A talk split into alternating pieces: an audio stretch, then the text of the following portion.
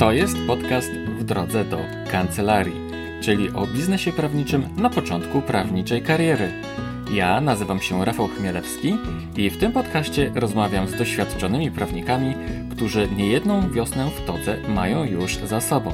Serdecznie Cię zapraszam. Nałóż słuchawki i w drogę! Witam Cię serdecznie w podcaście W drodze do kancelarii. To jest odcinek, w którym goszczę w kancelarii pewnej pani mecenas, która w pewnym momencie swojej praktyki postanowiła zrealizować swoje marzenia, w wyniku czego powstała fajna, lekka, ciekawa i humorystyczna książka. Pani mecenas prowadzi swoją kancelarię w mieście średniej wielkości w centrum Polski. W trakcie wywiadu rozmawiamy o life balance, w czym tkwi różnica między czekaniem na piątek a czekaniem na poniedziałek, o procesie tworzenia książki i jak na to znaleźć czas będąc prawnikiem. Rozmawiamy również o tym, w czym powinna się specjalizować kancelaria z mniejszego miasta, rozmawiamy o stawianiu sobie celów, o tym, jaka jest najlepsza promocja swojej osoby, dlaczego warto prowadzić prawniczy blog, czym jest sukces kancelarii, jak sobie radzić z krytyką, jak sobie radzić z konkurencją i czego nie warto robić w swojej kancelarii. Serdecznie Cię zapraszam. Dodam tylko, że podcast W drodze do kancelarii jest z radością wspierany przez Weblex. Panie i panowie, mecenas Iwona Kowalska. To pierwszy raz, kiedy goszczę w podcaście W drodze do kancelarii pisarkę, autorkę książki i jednocześnie prawnika, radcę prawnego. Zanim zaczniemy, zgodnie z tradycją, takie pytania wstępne.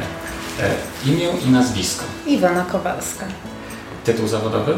Jestem radcą prawnym. Kawa czy herbata? Kawa zdecydowanie.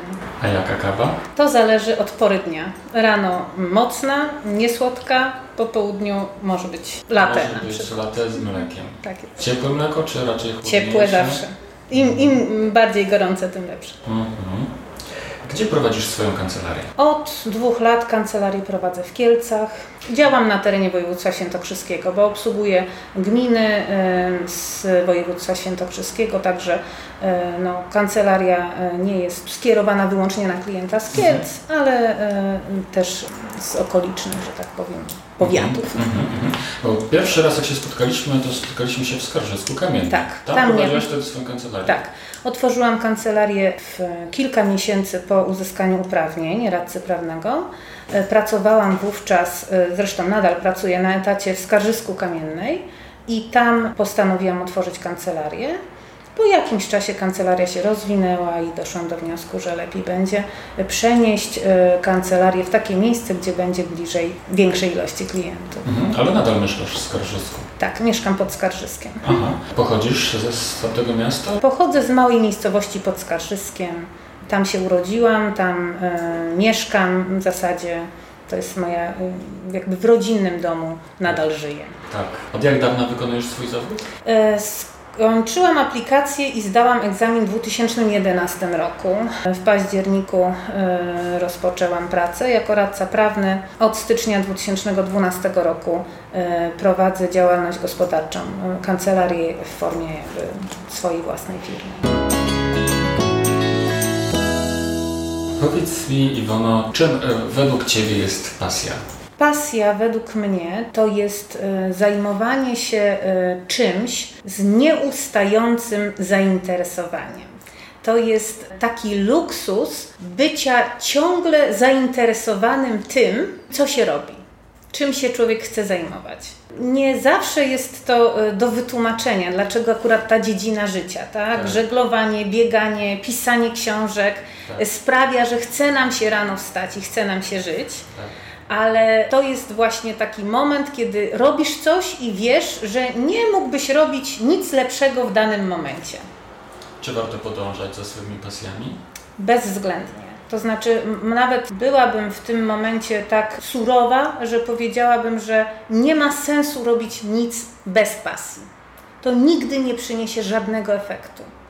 To będzie tylko zabijanie czasu, bo tak naprawdę nie przyniesie to takich efektów, jakie moglibyśmy uzyskać, gdybyśmy coś robili z pasją. Oczywiście, wiadomo, w życiu jest czasami tak, że trzeba robić coś w danym momencie, tak? ktoś ma rodzinę, ktoś ma na utrzymaniu dzieci, tak? Więc nie zawsze mamy taką możliwość i taki luksus robić coś w życiu, co kochamy. Ale trzeba do tego dążyć i trzeba sobie znaleźć taką dziedzinę, która będzie, nawet jeśli ta praca nie jest wymarzoną, to znaleźć sobie taką dziedzinę, która będzie tą odskocznią, która będzie tym ładowaniem akumulatorów. No właśnie, bo mam wrażenie, że Ty znalazłaś właśnie taką swoją życiową pasję, której też się poświęcasz, może nawet coraz bardziej. Ja zawsze lubiłam pisać i zawsze marzyłam o tym, żeby pisać. Wiem w jakiś sposób, że tego marzenia nie zrealizuję do końca tak, jakbym chciała. Ponieważ mamy zawód tak wymagający, że żeby robić dobrze to, co robimy, to musimy się poświęcić. W takim sensie, że nigdy nie ma wolnego czasu, tak? Zawsze ta lista rzeczy do zrobienia nigdy nie maleje. Wykreślamy trzy, wchodzą następne cztery. Nie ma takiej sytuacji przed urlopem, że jest wyczyszczone biurko. Nie ma takiej sytuacji wieczorem, że już jest wszystko zrobione i możemy robić coś innego. Ja mam takie szczęście, można powiedzieć, że ja też pracuję z pasją. Ja sobie mogę wyobrazić, że ja już nigdy nic nie napiszę i, i mnie to nie będzie przerażać, ponieważ ja to, co robię, to też to jest moja pasja. Natomiast pisanie to jest taka trochę odskocznia, zresztą te, ta książka moja, która y, została wydana, to jest taka książka lekka, to, nie, to ona nie dotyka jakichś problemów takich egzystencjonalnych, y, bo ja tego mam na co dzień w brud. To jest taka no, lekka książka, która troszkę y, ma na celu rozśmieszyć, zrelaksować i tak naprawdę to jest y, książka trochę napisana dla siebie samej, żeby właśnie mieć taką odskocznię od tej stresującej pracy, bo stresującą pracę mamy bardzo, bardzo. Mm-hmm, mm-hmm. No właśnie ta książka pod tytułem Coś do ukrycia leży tak. Tutaj przed nami na biurku. Mówiłem to już wcześniej, ale może powtórzę jeszcze raz, że nie sięga po taką literaturę, natomiast E, oczywiście byłem strasznie ciekaw, w jaki sposób Ty ją napisałaś, co, jak, jaka jest treść. I zaskoczeniem dla mnie było to, że czytam i sam się do siebie uśmiecham, sam się śmieję, nawet z żoną. Czytałem jej niektóre fragmenty podczas, podczas śniadania, także myślę, że, że książka e, jakby spełniła swoje zadanie, jest bardzo ciekawa, jest, jest interesująca i oczywiście jest po prostu napisana, tak jak mówisz, dla rozrywki, ale też czyta się ją dla, dla rozrywki. Cieszę się bardzo. Powiedz mi, jak to się u Ciebie zaczęło? Co spowodowało to, że postanowiłaś właśnie napisać książkę? To jest Twoja pierwsza książka. Pierwsza, tak. Gdzieś mhm. przeczytałem, że piszesz kolejną, może nawet już nawet trzecią, nie wiem. Natomiast co spowodowało to, że zdecydowałaś się w ogóle napisać tę pierwszą? Jak wcześniej mówiłam, ja miałam bardzo zawsze takie Y- marzenie o tym, żeby pisać. Ja jak sobie siebie wyobrażałam w przyszłości, to widziałam, nie, się, nie widziałam się gdzieś tam w korporacji, w biurze, w gabinecie, tylko zawsze się widziałam na werandzie, jak piszę książki. Ale no wiadomo, życie nie, nie jest takie, jakby się chciało. Trzeba mieć dużo szczęścia, żeby móc się poświęcić takiej pasji, która tak naprawdę no, ani nie przyniesie dochodu dużego, ani nie, przy, na, ani, ani nie jest stabilna przede wszystkim, bo to jest coś, co jest w, dzisiej, w dzisiejszych czasach jakby nieodzowne, jeśli się ma na przykład rodzinę, tak? Stabilność zatrudnienia, ale gdzieś tam takie marzenia o tym, żeby pisać były zawsze. Zresztą ja piszę wszystko, można powiedzieć, piszę fraszki, piszę wiersze, we mnie bez przerwy coś tam siedzi, czym mam ochotę się podzielić z innymi. Historia jakby w pisaniu książki dla mnie najlepszy, najbardziej pasjonujący moment to jest ten, kiedy powstaje ta fabuła. Kiedy te postacie mi same gdzieś tam się domagają, żeby, żeby je powołać do życia, tak? Kiedy ta intryga gdzieś tam zaczyna kiełkować i, i wszystkie wątki się splatają. Najtrudniejszy moment i taki, na który ja nie mam czasu, to jest ten moment, kiedy to wszystko już jest pospinane i trzeba siąść i to napisać. Tak.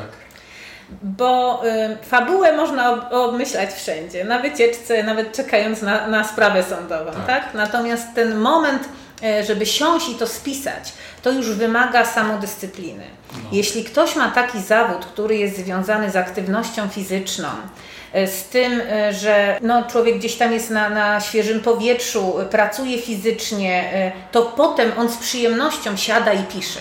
Ja mam taki zawód, że ja praktycznie cały czas piszę. Mój zawód na tym polega, że to pisanie książek jest dlatego dla mnie takie trudne, bo y, to nie jest zmiana aktywności. To jest jakby dalszy ciąg i to jest męczące przez to. Ale no, myślę, że może jeszcze się uda parę napisać, zwłaszcza, że coś tam w głowie jest. Na pewno u wielu autorów różnie przebiega ten tok pisania. Proces tworzenia. Proces tworzenia, mm-hmm. tak. Ale u Ciebie to jest tak, że wszystko powstaje najpierw w Twojej głowie, tak? tak? A tak, potem to przelewasz na, na papier. Nie jest tak, że siadasz i po prostu podczas pisania e, tworzy się fabuła. Ta fabuła już jest wcześniej. Tak. Wiem, że różnie to bywa, no nie chcę tutaj się absolutnie porównywać, bo powiedziałeś na początku, że pierwszy raz przeprowadzasz jakby rozmowę z prawnikiem, który jest jednocześnie pisarką, tak? Ja nie czuję się pisarką, bo żeby być pisarzem, to trzeba żyć z pisania książek. Jestem autorką jednej książki póki co. Jak będę miała trochę szczęścia, trochę czasu i los mi będzie sprzyjał, to być może jeszcze kilka powstanie. Nie postrzegam siebie jako pisarki. Cieszę się, że udało mi się tą książkę wydać, że ludzie się z niej cieszą, że mam bardzo y, wiele informacji zwrotnych, że jest w porządku. Natomiast wiem też, że pisarze w ten sposób pracują, że y, siadają do pisania i czekają, co przyniesie ta fabuła, w którą stronę ona się potoczy. Fabuła ich samych zaskakuje. U mnie nigdy tak nie jest. Ja muszę mieć wszystko przemyślane, rozpracowane, muszę wiedzieć, że będzie ten efekt na końcu i wtedy dopiero siadam i piszę. Śmiałam się tutaj nawet do współpracowników, że autor książki to zawsze ma dwa dylematy. Jakby alternatywy są zawsze dwie. Albo książka się spodoba i ludzie będą czytać i będzie w porządku, albo książka się nie spodoba i przejdzie bez echa, minie bez echa, będzie czekał taki autor na, na, na drugi raz, na, na, na dalszy ciąg. U mnie to mówię, jeszcze jest taka sytuacja, że książka się może nie spodobać, a zniszczyć mi karierę prawnika, no bo kto będzie jakby postrzegał mnie potem przez pryzmat tej lekkiej lektury, no to może się zastanowić, prawda, że być może no nie, nie, te poważne sprawy to nie jestem osobą, która dobrze się nimi zajmie. Aha, w, Także... książce, w książce jest taka postać, która romanse, romanse tak, historyczne, pisze romanse, tak. ale mm-hmm. pod pseudonimem i sama by nie chciała, żeby to tak. wyszło kiedykolwiek. Nigdy nie. tego nie, bym nie zrobiła, nigdy bym nie napisała książki pod pseudonimem. Uważam, że pisanie książki pod pseudonimem po to tylko, żeby za jakiś czas ujawnić swoje nazwisko, jest wspaniałym zabiegiem, ale marketingowym. Tak zrobiła autorka Harry'ego Pottera, tak robił Remigiusz Mróz. Jest to wspaniały zabieg taki zaskoczenia dla osób, które już są fanami takiego, takiego pisarza. Natomiast ja uważam, że nazwisko jest naszą najlepszą marką. I, i, i Tworzenie pod pseudonimem to troszkę tak jak w mojej na przykład sytuacji, to troszkę tak jakbyśmy się tego, co, co nam zajęło rok czasu, wstydzili. Chociaż y, powiem y, szczerze, że fakt, że napisałam to tak późno, bo ta książka już y, jakiś czas kiełkowała w mojej głowie, ale fakt, że napisałam to tak późno, to trochę też był efekt tego, że ja się bałam tego odbioru. Takiego podwójnego odbioru, bo my jeszcze jednak jesteśmy w jakieś ramy takie wsadzeni i oczekuje się od nas pewnych określonych aktywności. No. Ale zainspirowałam się grupą naszą webleksowską, tak. Zainspirowałam się Agnieszką, która w pewnym momencie zrobiła zwrot w swojej karierze i poświęciła się modzie. Mówisz o Agnieszce Rowskiej. Tak. I zauważyłam, że ludzie jakby realizują też inne pasje, zupełnie bez wpływu, bo to nawet nie można powiedzieć, że, że z jakimś pozytywnym wpływem czy negatywnym, ale bez wpływu na swoją pracę zawodową. Zdecydowałam się wtedy właśnie połączyć w mediach społecznościowych dwie strony zupełnie różne od siebie, bo i bloga prawniczego, i stronę taką autorską, typowo autorską, tam z wierszami swoimi, z fragmentami jakichś opowiadań wczoraj, czy felietonów. Wczoraj przeglądałem tego bloga. Mhm. Czytałem fraszki, mm-hmm, artykuły, recenzje. Mm-hmm. Więc to też był dla mnie taki, można powiedzieć, no, krok milowy jakby w, w swoim rozwoju, żeby połączyć to pod jednym nazwiskiem. Długo się zastanawiałam, czy to jest dobre, czy, ale skoro tak zdecydowałam, myślę, że intuicja jakby mnie tutaj nie zawiedzie.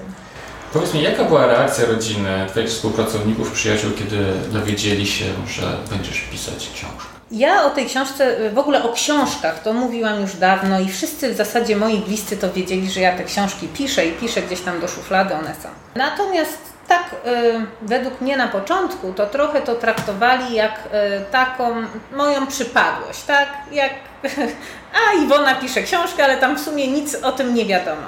W momencie, kiedy zaczęłam im przynosić fragmenty, zwłaszcza tutaj mówię o koleżankach z pracy, zaczęłam im przynosić fragmenty, to one same chciały więcej. Chciały więcej i w zasadzie nawet na końcu jest takie podziękowanie, dosyć, można powiedzieć, przymrużeniem oka napisane, ale rzeczywiście tak jest, że to jakby współpracownicy mnie do tego e, zmusili trochę psychicznie, żebym dokończyła to. Bardzo się cieszę, że to dokończyłam, bo uważam, że trzeba kończyć rzeczy, które się zaczęło. Nawet jeżeli nie chcemy iść tą drogą, jest to zawsze sukces zakończyć coś, postawić kropkę i powiedzieć już spokój, teraz mogę robić zupełnie coś innego. Mhm. Dlatego postanowiłam to zakończyć. Jeśli chodzi o rodzinę, to miałam ochotę taką dedykację dać. Kiedyś przeczytałam, nie pamiętam już kto to tak zadedykował książkę, ale, ale, ale miałam ochotę, jeśli chodzi o rodzinę, taką dedykację dać. Pamiętam, że jakiś autor napisał: dziękuję moim, mojej rodzinie, zwłaszcza moim dzieciom, bez których ta książka powstałaby trzy lata wcześniej.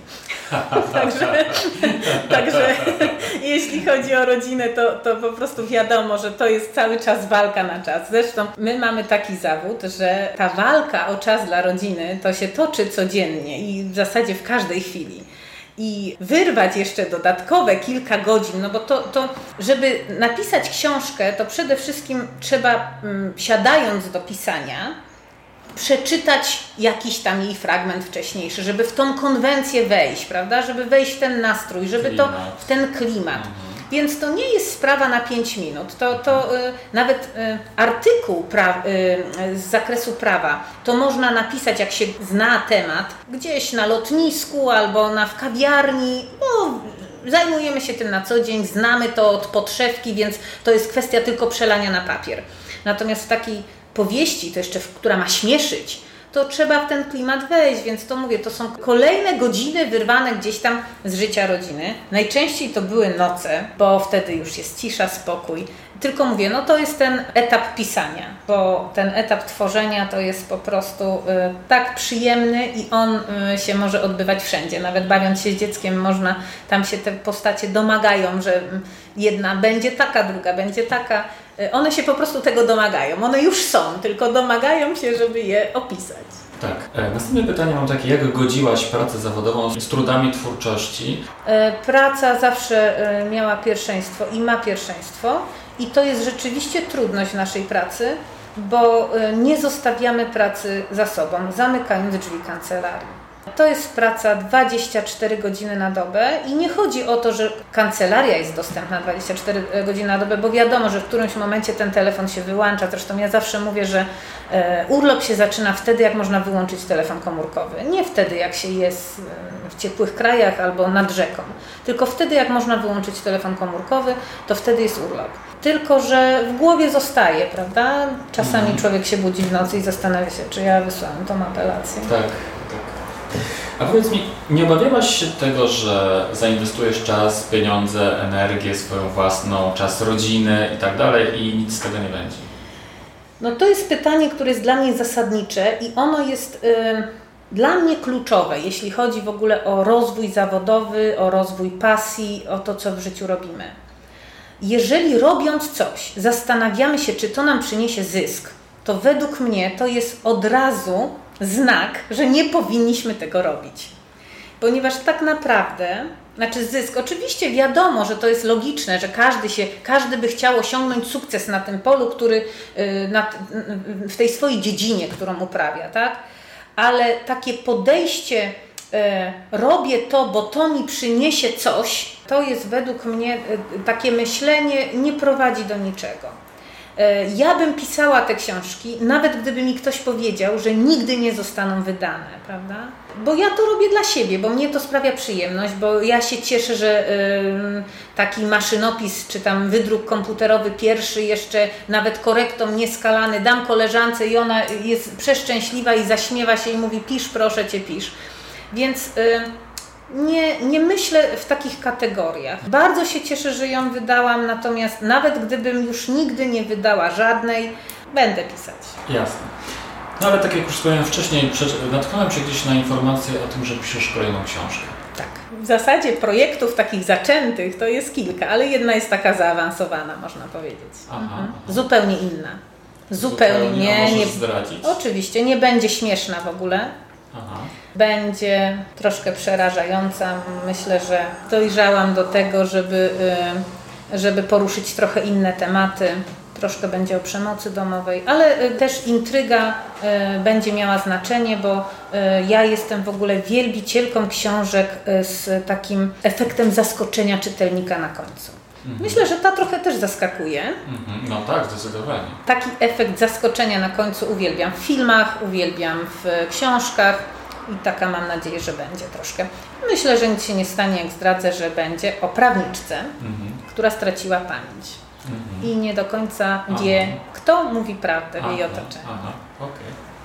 Iwona, napisałaś mi kiedyś e, takiego wspaniałego maila. To było na początku chyba tego roku, bądź pod koniec poprzedniego. Nie będę go teraz cytował, bo jest zbyt długi i w pewnym sensie jest nieco osobisty. Natomiast było tam kilka takich e, ważnych myśli, w moim przekonaniu, które warto e, wyartykułować i chciałbym Cię poprosić po prostu o komentarz e, co, co do mhm. tych czterech takich myśli. Mhm. Więc pierwsza z nich była taka, e, nie wszyscy muszą mnie lubić. Tak, to jest taka myśl, w zasadzie do której dopiero dojrzewam, ponieważ myślę, że każdy z nas ma taką mm, dużą potrzebę bycia akceptowanym przez jak, największą, jak największe grono ludzi. I ta potrzeba akceptacji sprawia, że często unikamy jakby zdefiniowania siebie w sposób, który nam będzie odpowiadał do końca. Ja jeszcze wracając na przykład do tej książki, spotkałam się ze wspaniałymi recenzjami tej książki, prawda? Natomiast spotkałam się również z recenzjami negatywnymi. I myślę, że gdybym nie dojrzała do tego, że nie wszyscy muszą mnie lubić, nie w takim potocznym tego słowa tak. znaczeniu lubić, tylko akceptować tak. to, co robię, to ten strach przed odrzuceniem tego, co ja mam do zaoferowania ludziom, byłby tak paraliżujący, że nie ruszyłabym dalej. Tak. Tym bardziej, że y, prawda jest też taka, że nie wszyscy z tych osób, które nas nie akceptują, zostaną takie do końca, bo przecież jakby przekonywanie się nawzajem do pewnych poglądów, do pewnych działań, to jest istota naszych relacji. Więc w momencie, kiedy się nie wyjdzie z własnym poglądem do ludzi, to nigdy nie mamy szans przekonać ludzi do siebie czy do tego, co robimy. Ale żeby to zrobić, to musimy się pozbyć tego strachu, który powoduje, że wolimy być neutralni. Założenie tego bloga autorskiego to też było pokonanie tego strachu, że nie wszyscy mnie muszą akceptować, że to, co ja tam napiszę, to się może trzem osobom spodobać, a czterem nie. I muszę się jakby z tym zetknąć, bo prowadzenie bloga prawniczego jest yy, łatwiejsze, bo my tam mówimy o rzeczach obiektywnych. Tak. Możemy się albo pomylić, albo nie. Jeżeli wiemy, co robimy i znamy swoją branżę, raczej się nie mylimy, więc trudno nam zarzucić brak akceptacji u odbiorców. Ktoś może powiedzieć, że blog jest nudny, że jest nieciekawy, że tam są banały, ale nie powie, nie akceptuje Cię. Chociaż yy, wiem, że tak, takie prowadzenie bloga to jest też takie pójście na łatwiznę. W blogu też powinny być jakieś tam właśnie miejsce na swoje poglądy, na swoje, na, jakby na kawałek siebie, tak? No tak, wtedy taki blog w ogóle też zaczyna lepiej działać. Dokładnie, tak? dokładnie. Ja zresztą jak założyłam bloga przecież w naszej grupie, to to był główny mój problem taki, że miałam taką wizję tego bloga yy, właśnie neutralnego, takiego typowo prawniczego, nastawionego tylko na informacje o, o prawie. Także być może na, tym, na tej przemianie zyska i blog prawniczy, bo ta odwaga przejdzie również w, w, w drugą stronę. Tak. Kolejna myśl, etat jest zawsze tymczasowy. Etat jest zawsze tymczasowy. Etat jest zawsze tymczasowy. Nie ma to nic wspólnego ze stosunkiem pracodawca-pracownik, dlatego że pracodawca może pracownika lubić, szanować, poważać, ufać mu, ale pracodawca również może stracić pracę. Zawsze może zdarzyć się likwidacja firmy, w której pracujemy. Mhm.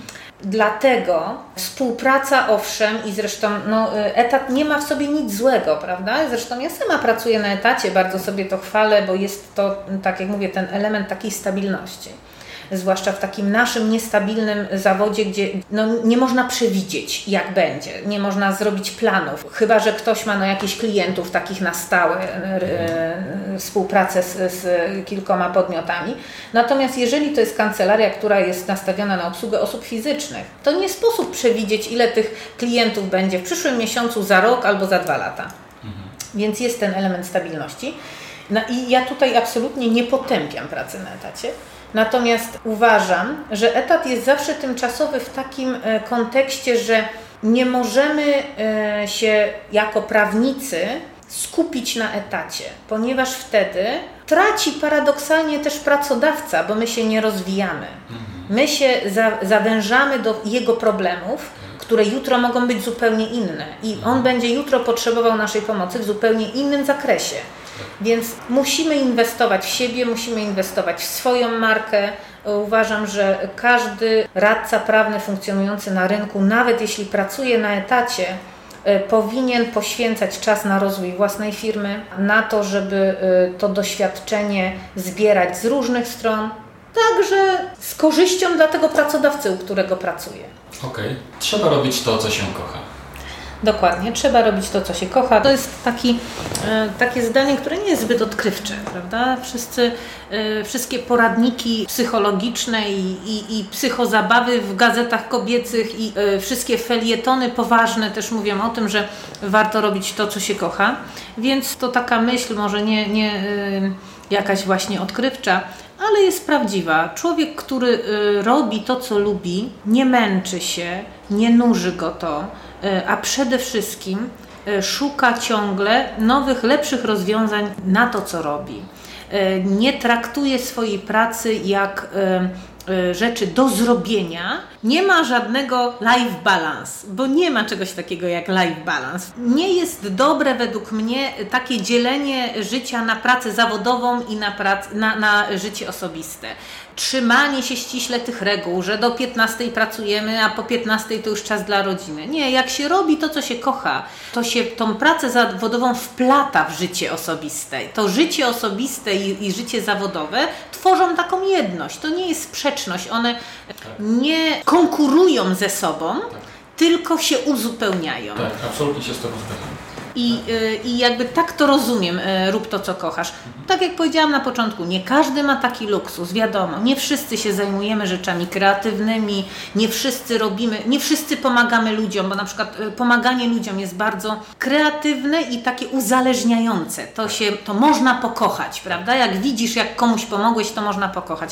Nie wszyscy mają taki luksus, no wiadomo, że są też takie prace, które po prostu niektórzy muszą wykonać, ale y, warto szukać sobie tego zajęcia, które jest zbieżne z naszymi zainteresowaniami, bo wtedy nie czekasz na piątek.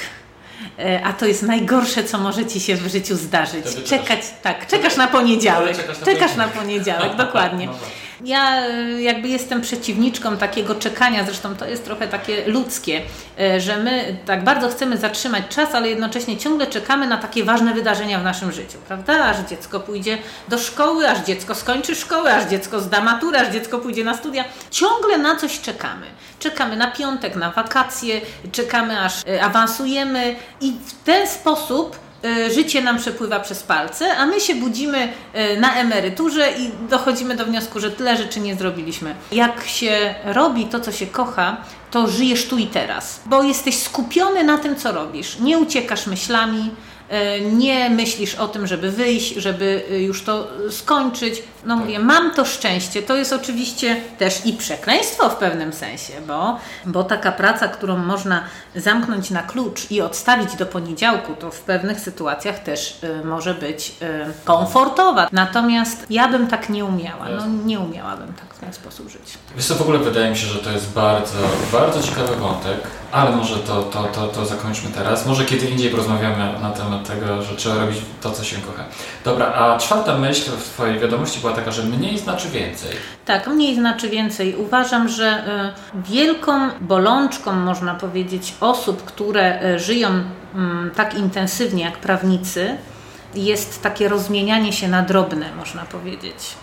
chcemy zrobić jak najwięcej, w jak większej ilości jakby dziedzin życia czegoś dokonać i to sprawia, że nasza energia nie jest skupiona na jednej rzeczy.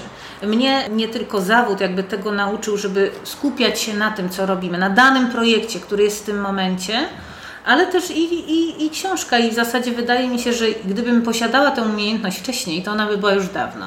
Mhm. Tylko rozmieniamy się na drobne. Mhm. Rozpraszamy tą naszą energię na różne rzeczy. Zaczynamy studia podyplomowe, ale jeszcze mm, myślimy na przykład o doktoracie, a jeszcze o napisaniu jakiegoś poradnika, o na pracy zawodowej. I to wszystko sprawia, że mamy prostą drogę do chaosu w życiu. Mhm.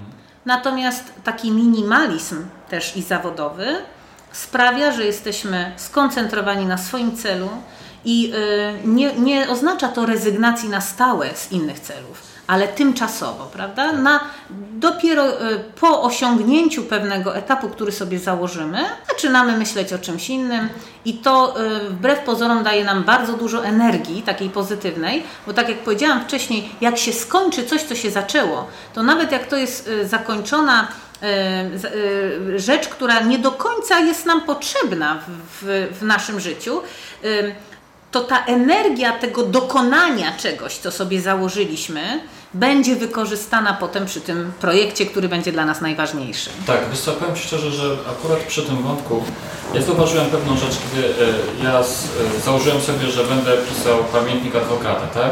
Założyłem sobie na to cztery miesiące, żeby go napisać, potem, żeby go wydać, to wiadomo, to, to był też proces, który trwał. W sumie wszystko zajęło mi mniej więcej rok, ale skupiłem się właśnie na tej jednej rzeczy, natomiast po tym, jak ona została wydana, to nagle wydawało mi się, że, z, że zrobiłem czegoś strasznie dużo, mm-hmm. tak? I właśnie poczu, poczułem właśnie to, sam to poczułem, że zrobiłem w sumie tylko jedną, w gruncie rzeczy dość prostą rzecz, tak? Ale że po prostu to było, w sumie to było bardzo dużo, nie? I potem pomyślałem sobie, że dobrym pomysłem jest to, żeby w każdym roku robić sobie po prostu jeden, czy zaplanować sobie jedną rzecz, jeden mhm. projekt jest, i doprowadzić do końca. Jest nawet taka książka, chyba właśnie tak się nazywa Jedna rzecz, czy tylko jedna rzecz, ale y, też mówi właśnie o tym, żeby się skupić na jednej rzeczy. Ja jak napisałam, y, ja jak pisałam tą książkę, to ja y, z oczywistych względów musiałam odłożyć wszystko inne. Była tylko praca, ale z innych rzeczy poza pracą była tylko książka. I y, jak napisałam tą książkę, to się spotykałam z takimi pytaniami od współpracowników, od, od znajomych, od przyjaciół. Jak Ty to wszystko robisz? A ja paradoksalnie miałam najwięcej czasu w tym momencie, bo byłam skupiona tylko na, tym jednej, na tej jednej rzeczy. Dobry pomysł, żeby, żeby po prostu być tu i teraz, bo my wpadamy w taką pułapkę. W pracy myślimy o dzieciach, przy dzieciach o pracy, w, no tak. będąc na urlopie o tym, co się dzieje w firmie, a będąc w firmie o tym, że chcielibyśmy być w górach. I przez to jesteśmy cały czas nieszczęśliwi. A jak człowiek się skupia na tym, co robi akurat teraz, to wszystko zaczyna mieć swój, tak. e, swój plan, swój harmonogram. I, tak. i, i... Iwona, powiedz mi, co lubisz robić, kiedy nie pracujesz?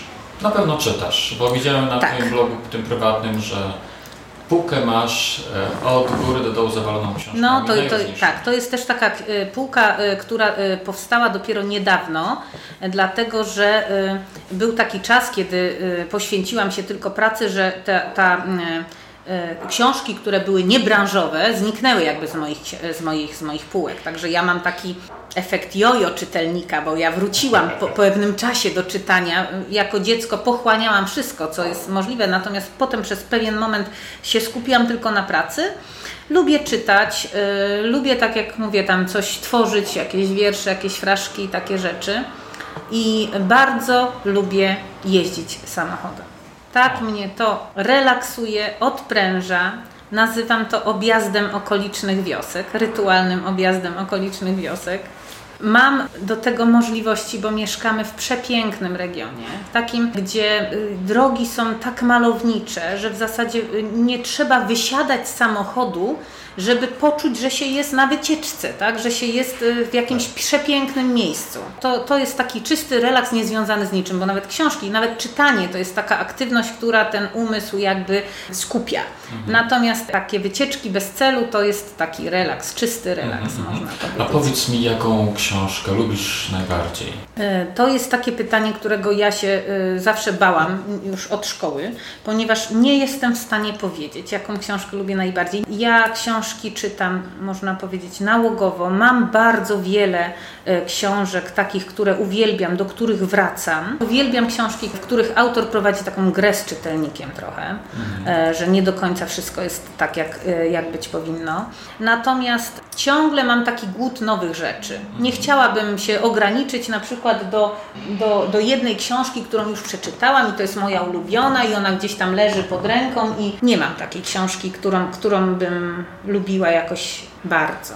E, ostatnie pytanie z tej części mm-hmm. naszej rozmowy to gdzie e, lubisz spędzać wakacje?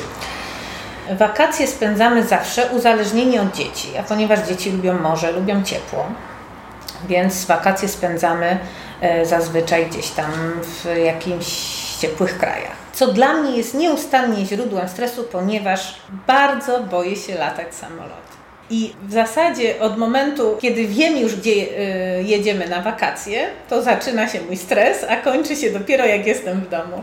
Na Instagramie zamieściłaś e, swoją książkę mm-hmm. właśnie w kabinie samolotu. Mm-hmm, tak, ale to zdjęcie było czytelnika. To nie było twoje Tak, zdjęcie. to nie Aha, było moje okay. zdjęcie. Tak się właśnie zastanawiałam, czy to robiłaś ty, mm-hmm. czy to ktoś inny. E, lubimy bardzo jeździć do Chorwacji, e, spędzamy wakacje aktywnie, czyli e, nie e, rzadko kiedy jest to hotel, w którym tam leżakujemy dwa tygodnie. Ostatnie wakacje spędziliśmy w ten sposób, że byliśmy na Majorce, wynajęliśmy samochód i objechaliśmy całą Majorkę zupełnie z dala od y, dobrych restauracji, y, y, hoteli z wysokim standardem. Takie poczuliśmy takie życie y, prawdziwe tam na, na wyspie. Bardzo mi się podobało. Mhm. A nie masz takiej ochoty, żeby akcję którejś z książek, mhm. e, właśnie, którą napiszesz, żeby właśnie była umiejscowiona na jakimś właśnie takim miejscu? Mhm. Powiem Ci szczerze, że kiedyś byłem em, w takim małym szwedzkim miasteczku i tak pomyślałem sobie, że w zasadzie to mógłbym tutaj spędzić parę miesięcy i w tym czasie napisać jakąś fajną mm-hmm. książkę, której akcja się rozgrywała w tym miejscu. No ze mną to jest tak, że w zasadzie ja sobie fabuły nie wybieram, ona przychodzi do mnie sama. I jak mam pomysł na to, żeby główny bohater na przykład mieszkał w dużym mieście, to walczę z nim przez kilka tygodni, a w końcu i tak się poddaje i on na przykład mieszka w tym miejscu, w którym wiem, że on mieszka, tak? Albo jeśli główna bohaterka ma mieć na przykład siostrę, która ma bliźniaki, to yy, yy, walczę z nią kilka tygodni, ja tak mówię oczywiście żartobliwie, gdzieś tam w głowie ze sobą walczę, tak, żeby ona miała zupełnie inną sytuację rodzinną, ale i tak się poddaje, bo to po prostu Aha. tak musi być, to samo przychodzi, tak? Dobrze. Pani mecenas, to porozmawiajmy teraz o rzeczach bardziej praktycznych. Czy masz jakąś generalną radę dla początkujących prawników? Gdybym miała radzić osobom, które dopiero wchodzą do zawodu, to poprosiłabym, żeby skoncentrowały się na tym, żeby znaleźć kogoś, od kogo mogą się wiele nauczyć. Bez względu na okoliczności, nasz zawód jest bardzo specyficzny, ponieważ nie mamy możliwości się uczyć na błędach. To nie jest taka sytuacja, w której wraz z doświadczeniem przestajemy popełniać błędy, bo każdy błąd kosztuje nas utratę klientów, utratę marki kancelarii i nikt sobie na to nie pozwoli. Dlatego tak jak, nie wiem, chirurg musi ileś godzin przepracować patrząc na to, jak doświadczony kolega wykonuje swój zawód, tak i my powinniśmy do naszego zawodu podchodzić, tak?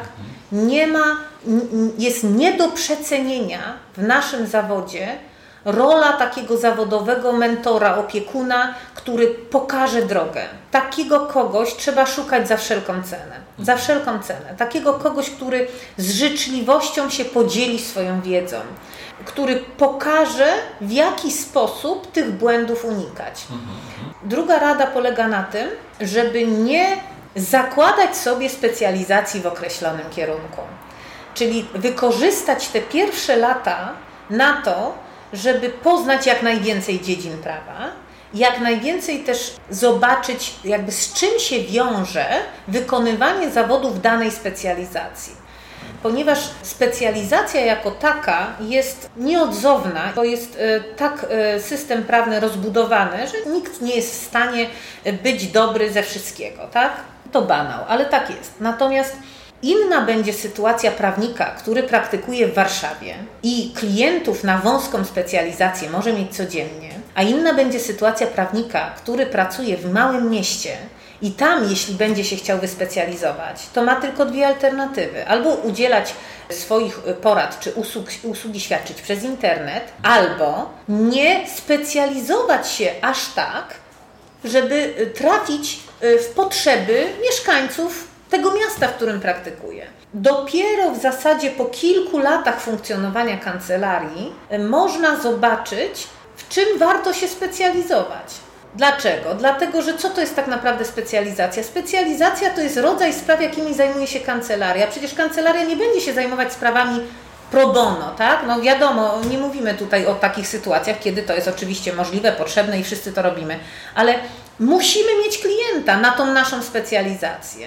Jeżeli jestem specjalistą w jakiejś wąskiej dziedzinie, na którą nie ma klientów w moim mieście, to ja muszę podjąć decyzję albo zmienić specjalizację, albo zmienić miasto.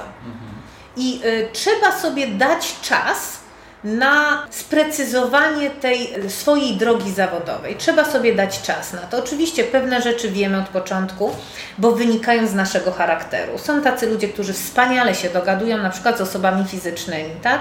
Czyli mm, mają dobry kontakt z osobami starszymi, czy na przykład z młodymi ludźmi, którzy rozpoczynają działalność gospodarczą.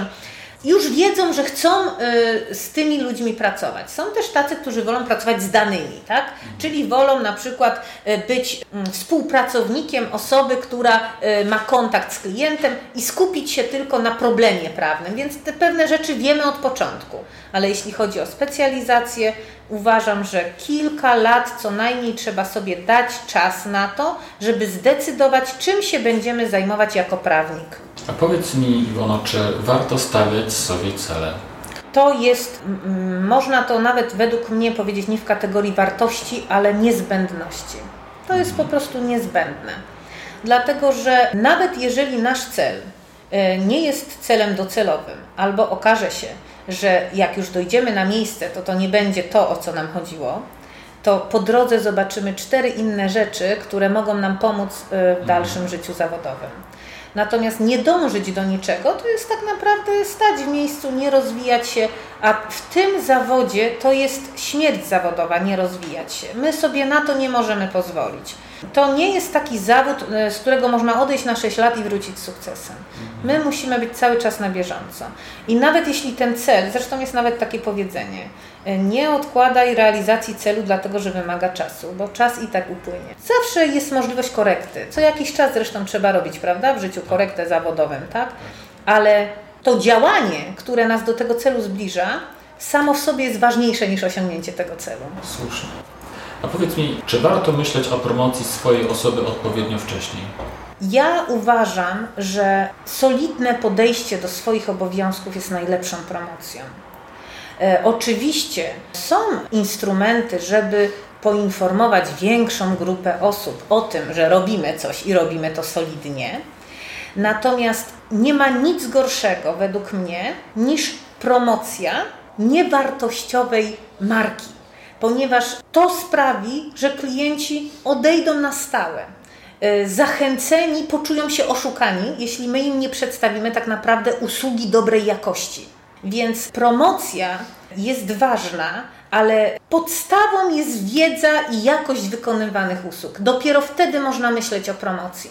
Bo promocja samej usługi w sytuacji, kiedy my jeszcze nie jesteśmy pewni, czy my to robimy dobrze, to zaprowadzi nas na manowce. Oczywiście promocja odpowiednio wcześniej, tak, ale jakby swojej postawy, właśnie przez prowadzenie bloga. Natomiast żeby to nie było promowanie wydmuszki, że tak powiem kolokwialnie, tylko żeby to było promowanie usługi dobrej jakości. Jasne, chodzi o to, żeby to po prostu nie było piękne pudełko, które w środku jest puste. Powiedz mi, Iwono, czy warto na wczesnym etapie nawiązywać kontakty? Warto, ponieważ w naszej branży to jest nieodzowne narzędzie pracy. Śmieję się czasami, że jedynym kołem ratunkowym dla nas to jest telefon do przyjaciela. To jest trochę związane z tą specjalizacją, mhm. ponieważ nie ma sensu wyważać otwartych drzwi. Takie kontakty bardzo dużo dają, dyskusje, takie sytuacje, w których możemy się podzielić swoim problemem z innym radcą czy z innym prawnikiem i uzyskać jakieś informacje, są bezcenne, bezcenne. A powiedz mi, czy warto prowadzić blog, blog prawniczy? Tak, nie ma lepszego narzędzia według mnie do budowania marki kancelarii mhm. jak blog prawniczy. Mhm. Nie ma innego narzędzia. Mhm. Żadna strona internetowa kancelarii nie da tego, co da blog. Mhm. Żadne wpisy, nawet najśmieszniejsze, nawet najbardziej zabawne, nawet najbardziej profesjonalne na e, ścianie e, mediów społecznościowych czy gdzieś tam na Instagramie e, nie dadzą tego, co da blog. Dlaczego? Dlatego, że blog to jest wyjście z czymś do ludzi. To jest przekazanie komuś bezinteresownie swojej wiedzy. To tworzy taką atmosferę wokół kancelarii, że to jest kancelaria przyjazna, że to nie jest kancelaria, która jest nastawiona tylko na komercyjne działanie, że to jest kancelaria, która też coś od siebie daje. A to tak rzeczywiście jest, bo trudno powiedzieć, że jak się ma bloga, którego się prowadzi cztery lata i którym jest na przykład wpis raz na, no niech będzie nawet miesiąc, czasami kilka razy w miesiącu, że taki ktoś, który poświęca ten czas na, ten, na tego posta, który przecież, no nie ukrywajmy, on musi być też merytoryczny, bo ta treść też jest ważna. Ile osób nagle widzi, jak działa kancelaria, jak można do kancelarii, z kancelarią nawiązać kontakt. To jest wszystko nie do przecenienia. Natomiast to jest takie szczere. To nie jest właśnie ta promocja wydmuszki, prawda? To nie jest y, obrazek kancelarii, w którym, nie wiem, na stronie internetowej czy na mediach społecznościowych jest bukiet z kwiatami, y, przeszklone drzwi. Oczywiście to też jest ważne. Natomiast to meritum, co możemy dać ludziom, tak? Czyli naszą wiedzę, bezinteresownie się podzielić naszą wiedzą. Jasne. A jak wspomniałaś już o mediach społecznościowych, powiedz mi, czy taki początkujący prawnik powinien korzystać z takich mediów? Facebook, Instagram, nie wiem, może jakieś inne?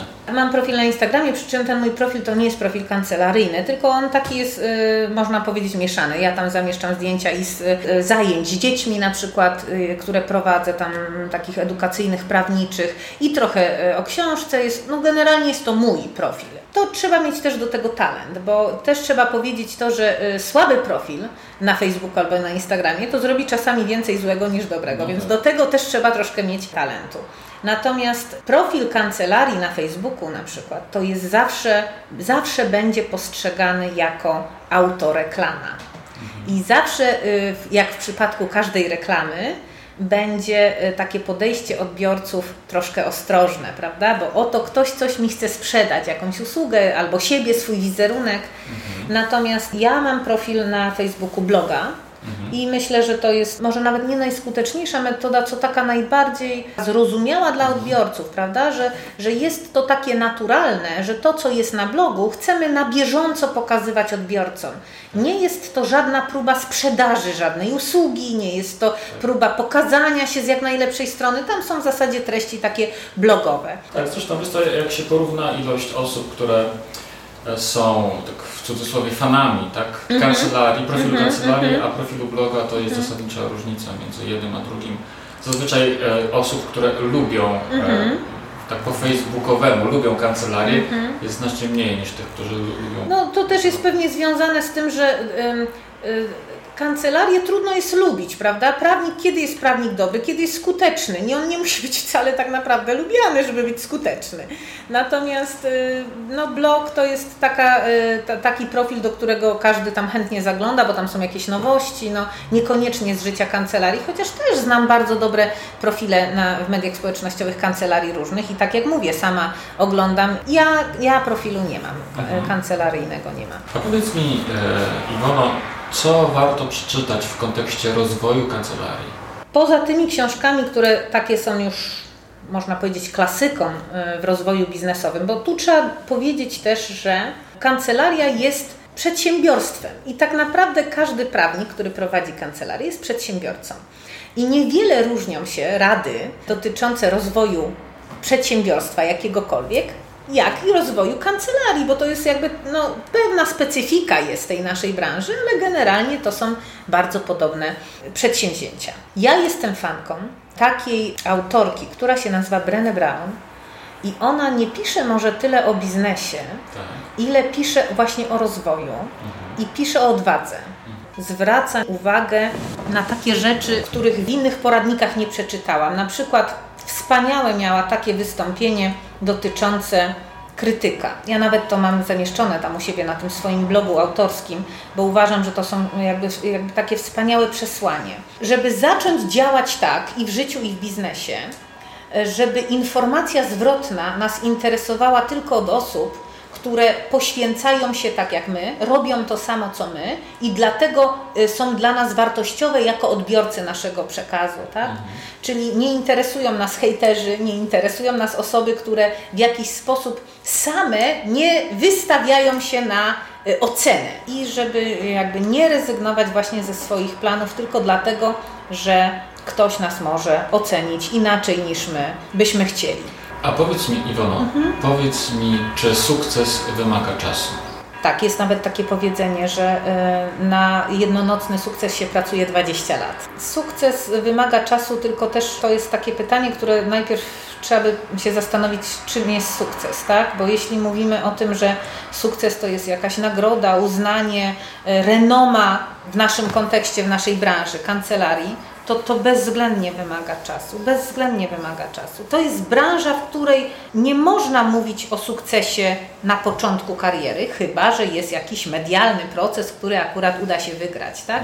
Ale tak naprawdę nawet ten jeden medialny proces, który uda się wygrać, to nie jest sukces kancelarii. Sukces kancelarii to jest rzesza zadowolonych klientów funkcjonujących czy współpracujących z kancelarią od lat.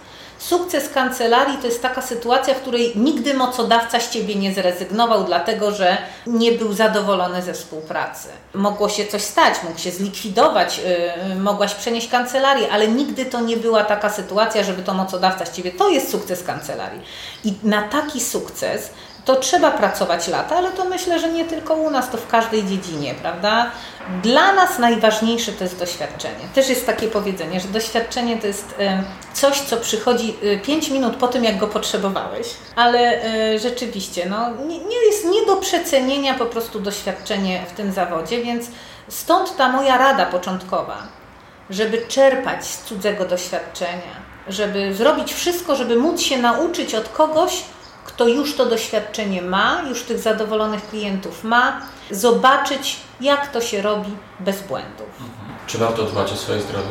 Warto, ale gdybyś porozmawiał z moją rodziną, to powiedzieliby, że nie jestem wiarygodna odpowiadając na to pytanie. Za mało sypiam, za dużo pracuję, ale no wiadomo, że jak się robi to, co się lubi, to się tego nie czuje, tak? Właśnie, otóż to. Dobra. Powiedz mi, czy jest coś, czego brakuje Tobie w Twojej praktyce, w Twojej karierze? Nie, nie, nie postrzegam, w ogóle nie postrzegam y, prowadzenia przez siebie y, działalności gospodarczej czy kancelarii w takim kontekście kariery, którą robię. To jest po prostu zawód, który wybrałam. To nie jest zawód lekki. To jest zawód bardzo ciężki, zwłaszcza dla dziewczyny, dla kobiety. Bardzo wymagający. Może rzeczywiście, nawet nie tyle, że brakuje mi, co może mam czasami takie przemyślenia, zresztą jak rozmawialiśmy już wcześniej, że mam takie poczucie, że od nas, jak od nielicznych grup zawodowych, wymaga się bardzo dużo. Czasami wydaje mi się, że otoczenie, że klienci, że i różne instytucje mają takie przekonanie, że radca prawny powinien po prostu dużo więcej niż przedsiębiorca, niż przedstawiciel jakiegoś innego zawodu. A my przecież, no co tu dużo mówić, tak samo jesteśmy ludźmi, mamy swoje rodziny, mamy swoje słabsze dni, mamy jakieś tam problemy, które no, robimy wszystko, żeby się nie przełożyły na, na naszą pracę, ale czasami może się to zdarzyć, a nie mamy taryfy ulgowej. O, i to można powiedzieć, że troszkę mnie, troszkę mnie smuci, ale nie, nie zmieniłabym nic, jeśli chodzi no, o swoje... Bo nie ma róży bez końców po prostu. No, dokładnie. No, to jest wymagający zawód, ale nie ma takiej rzeczy, która jest warta zachodu, a która jest łatwa. Zazwyczaj rzeczy warte zachodu to są po prostu rzeczy trudne. Tak jest. E, jak sobie radzić z konkurencją? Nie postrzegać konkurencji jako konkurencji. W ekonomii jest taka zasada. Nie zakładaj kwiaciarni na ulicy, na której nie ma kwiaciarni, bo znaczy, że tam jest kwiaciarnia niepotrzebna. Załóż na takiej ulicy, na której będą trzy kwiaciarnie i zrób inną usługę, albo zrób najlepsze bukiety. I w takim kontekście trzeba postrzegać kancelarię. Ja myślę, że nasz system prawny i w ogóle życie nasze jest tak sformalizowane i u nas jest tyle potrzebnych prawników, że nie uważam, żebyśmy jakoś jedni na, dru- na drugich negatywnie wpływali, wręcz przeciwnie. Powiedz mi, jak sprzedajesz swoje usługi? Trzeba powiedzieć, że klienci do mnie sami trafiają. Najczęściej w formie rekomendacji od innego klienta, który już y, jakby ma usługę u mnie, czy obsługę prawną, albo zakończoną sprawę jakąś. Jeśli chodzi o, o, o obsługę jednostek budżetowych czy tam gmin, no to wiadomo, że czasami są konkursy, do których się przystępuje, ale nie mam jakiejś rozbudowanej formy sprzedaży usług. Mam taką usługę udzielania porad przez internet, ale to jest działalność taka poboczna. W zasadzie nie ma na nią zapotrzebowania, można powiedzieć. Jednak jest być może akurat w mojej dziedzinie, ale jest taka potrzeba kontaktu bezpośredniego, żeby ten prawnik jednak był. Zresztą nawet w kancelarii my nie jesteśmy często, można nawet tak powiedzieć, ponieważ klienci w tej chwili chcą, żeby jednak na te kilka godzin ten dyżur był gdzieś tam u nich mhm.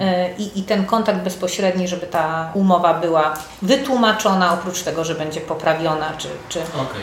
A powiedz mi, czy korzystasz z jakichś narzędzi, które usprawniają pracę? Tak, oczywiście korzystam z systemów informacji prawnej i korzystam z systemu do zarządzania kancelarią Wikariusz. Bardzo jestem z niego zadowolona. Mhm. Współpracujemy tutaj z panami z Wikariusza mhm. od wielu lat. System się cały czas poprawia, mhm. zawsze jakieś tam są nowości, aktualizacje. Mhm. Kilkakrotnie w system było wprowadzone na przykład ulepszenie dla mnie konkretnie, pod moje potrzeby, także jestem bardzo zadowolona. A czy, czy y, korzystasz wciąż z jakichś y, zupełnie tradycyjnych form, jak notatnik, nie. kalendarz? Nie. Y, oczywiście z kalendarza tak, ale to taki no, niewielki kalendarzyk, żeby tylko zapisywać. Y, nie, ja się śmieję, że ja już nawet umów nie umiem czytać w papierze, tylko wszystko w formie elektronicznej. Aha. Wikariusz jest o to dobry, że jakby zapewnia to bezpieczeństwo elektroniczne i to mhm. jest ważne. Mhm. Czy jest coś, co w Twojej opinii, czy czego w Twojej opinii nie warto robić? Tak, to jest troszkę związane z tym wcześniejszym, z tym wcześniejszym stwierdzeniem, że mniej znaczy więcej. Powinniśmy się nauczyć i początkujący prawnicy, którzy dopiero wchodzą na, na tą ścieżkę swojej kariery, powinni się nauczyć rezygnowania z zadań, które są co prawda niezbędne dla funkcjonowania kancelarii, ale które nie są jej istotą. Ja miałam bardzo długo takie poczucie, że muszę wszystko robić sama. Księgowość, wystawianie faktur, no niemal każdą czynność, tak? A tego to jest nie warto robić. To jest, to jest, mówię, to jest związane z tą wcześniejszą moją wypowiedzią. Trzeba się skupić na tym, co jest dla nas najistotniejsze.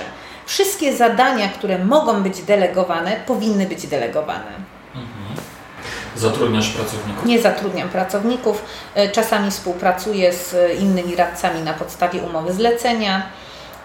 Niewykluczone, że pracowników zatrudniać będę, natomiast w chwili obecnej nie mam pracownika, wspólników też nie mam. Kancelaria jest jednoosobowa. Działamy tutaj co prawda we wspólnocie biurowej, ale, ale kancelaria jest jednoosobowa. Kancelaria prawna to nie zawsze jest firma, która może funkcjonować bez nas.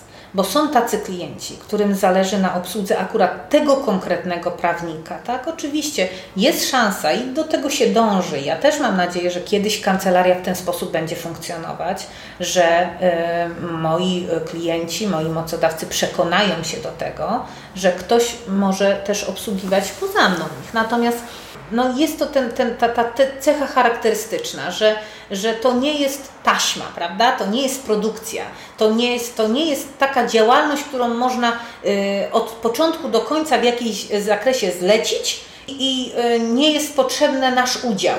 Dlatego proces rekrutacji pracowników to jest dla mnie sprawa kluczowa. Y, pracownik w kancelarii to jest tak naprawdę marka kancelarii. Nie w każdej firmie tak jest. Nawet w firmach, które świadczą specjalistyczne usługi, czasami jest tak, że pracownicy mogą robić rzeczy powtarzalne, zastępowalne, że ten pracownik odejdzie, za chwilę będzie inny i będzie robił to samo, tak? Natomiast u nas pracownik to jest To jest też część marki kancelarii i, i jest bardzo trudno taki zespół stworzyć, żeby on funkcjonował prawidłowo. Ja tego co prawda jeszcze nie próbowałam, bo kancelaria, tak jak mówię, no ja, my, ja działam od dwa tysiące jedenastego roku. Nie jest ta moja skala działalności jakaś bardzo szeroka, ale do tej pory jakby radzę sobie z tym wszystkim, ale chciałabym kiedyś taki zespół stworzyć. Powiedz mi, czy lubisz swoją pracę? Bardzo. Bardzo. Nie wyobrażam sobie, żebym robiła coś innego. Moment, kiedy ktoś przychodzi i, i mówi, że wszystko mu się udało i że jest zadowolony i że zmieniło się jego życie w jakimś tam sensie, to jest moment nie do przecenienia. To jest moment, który, który po prostu no, no, nie da się zastąpić niczym. To wtedy odchodzą jakby w niepamięć te wszystkie nieprzespane noce i, i te nerwy i to wszystko. Nie da się tego przecenić. Czyli zmieniasz świat. Bardzo bym chciała. Powiedz mi, Iwono, jakie masz plany i jakie masz marzenia? Jakie mam plany i jakie mam marzenia? No, chciałabym dalej prowadzić kancelarię, chciałabym ją rozwijać, chciałabym, żeby była postrzegana jako firma solidna, bo to jest tak naprawdę sukces kancelarii. Tu wielkich sukcesów nie trzeba. Nie trzeba pierwszych stron gazet, nie trzeba wywiadów w telewizji. Chciałabym wydać jeszcze parę książek i chciałabym bardzo, żeby po mnie coś zostało, coś pozytywnego. A dlaczego warto przeczytać Twoją książkę? Warto przeczytać ją, ponieważ jestem przekonana, że Was rozbawi. E, Iwono, bardzo serdecznie Ci dziękuję, ja za, dziękuję za rozmowę, za Twoje myśli i przemyślenia. Dziękuję. Dzięki. To tyle mecenas Iwona Kowalska. Jestem przekonany, że wywiad ten był dla Ciebie inspirujący.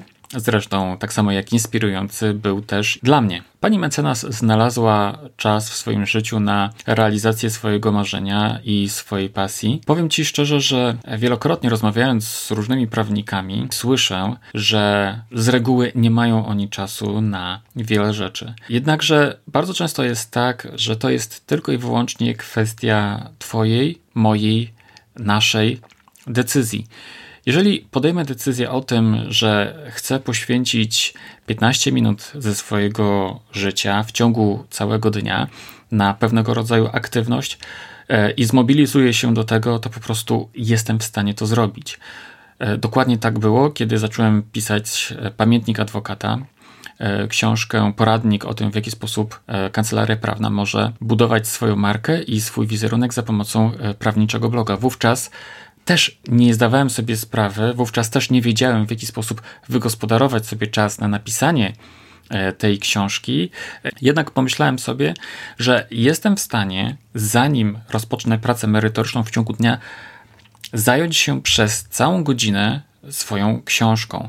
I okazało się, że znajduję czas na napisanie książki, znajduję czas także na pracę merytoryczną, także po prostu to była tylko i wyłącznie kwestia decyzji.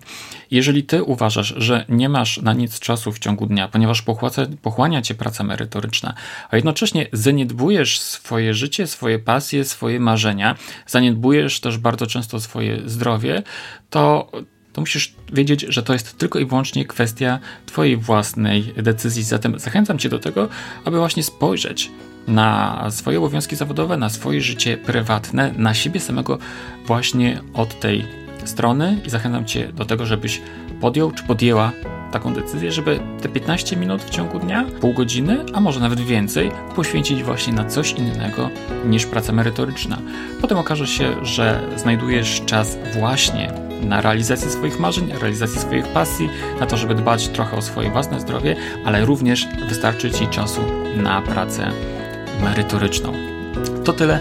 Bardzo serdecznie Ci dziękuję i do usłyszenia w kolejnym podcaście. Mówił Rafał Chmielewski.